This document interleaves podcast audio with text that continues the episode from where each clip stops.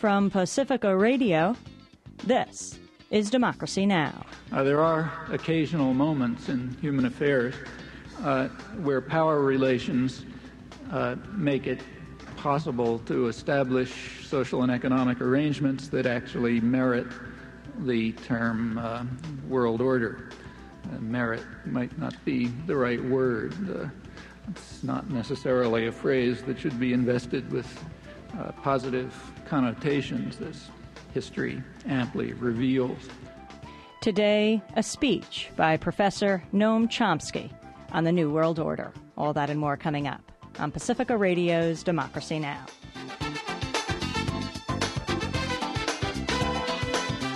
Welcome to Democracy Now! I'm Amy Goodman. In a major victory for the White House, Republican leaders said yesterday that Congress would hand over $18 billion to the International Monetary Fund. In exchange for the money, the Clinton administration has agreed to work with other nations to push through changes in the way the Washington based lending agency does business.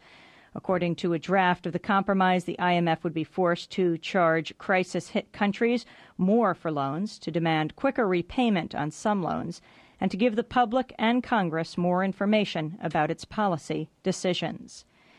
In the last weeks, as the International Monetary Fund and the World Bank have been meeting in Washington, there have been alternative meetings going on, like groups like the 50 Years is Enough campaign, who have called for the IMF's dissolution.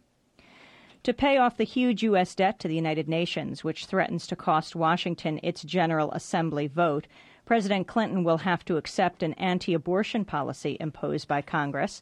This, according to Republican leaders.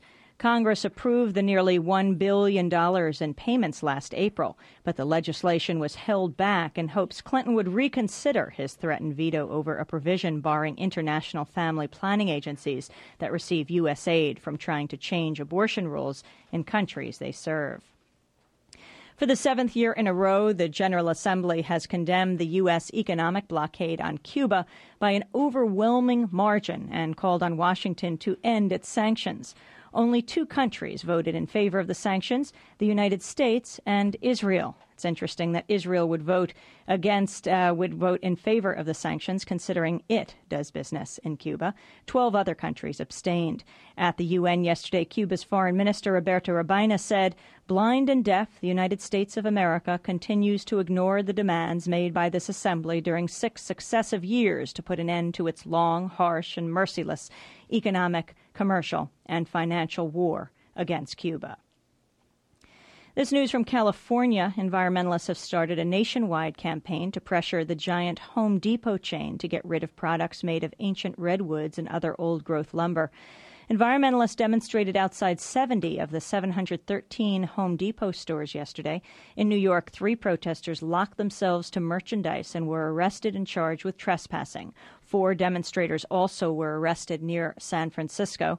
The Rainforest Action Network estimates that just a fifth of the world's old growth forests are left. ABC News killed a proposed 2020 story about alleged security problems at Disney World in Florida, but officials deny the network's corporate parent, Walt Disney, had a say in the decision. Publishers of Disney, The Mouse Betrayed, agreed to give investigative reporter Brian Ross exclusive access to research in their book before it was published.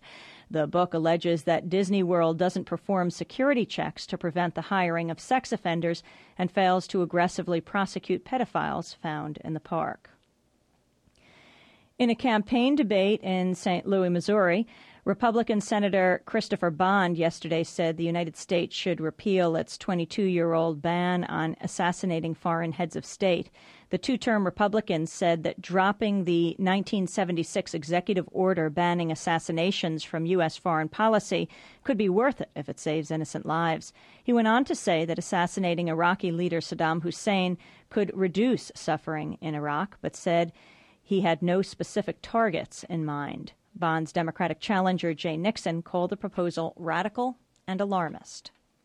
White House and House Judiciary Committee lawyers will meet next week for the first time to discuss the impeachment inquiry against President Clinton. Paul McNulty, a spokesperson for the committee, says the meeting will take place Tuesday. McNulty says the panel's lawyers will invite White House counsel Charles Ruff to provide them with exculpatory information. He also says the meeting will cover how the House and the White House can work together to expedite the process. The announcement of the meeting comes as committee chair Henry Hyde considers trimming back the allegations against Clinton. Hyde says he may do so in order to finish the panel's work by the end of the year.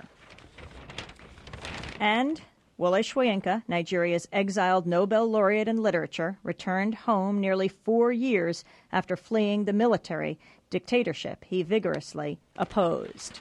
And finally, Royal Caribbean Cruises, the world's second largest cruise line, was ordered yesterday to pay $8 million for dumping oil and lying to the U.S. Coast Guard about it. That's some of the news.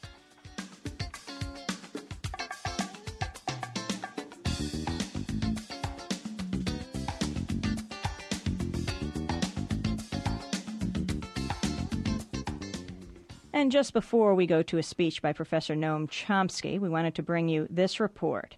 As we brought you on Democracy Now! a few weeks ago, activists from Earth First and the American Indian Movement have joined with residents in a Minneapolis neighborhood to fight the construction of a highway to the Mall of America, the largest mall in the United States. Well, yesterday, that neighborhood was raided by Minnesota state troopers and city police. During the raid, we got a chance to speak to one of the activists by cell phone. He goes by the name Solstice. Hello, Solstice. Yes. Can you tell us what's happening? Yes. Uh, what's happening is uh, we organized a statewide rally today to show our community support um, to stop this reroute that's going through sacred sites of the Mendota Mdewakanton people, tearing up homes and um, and destroying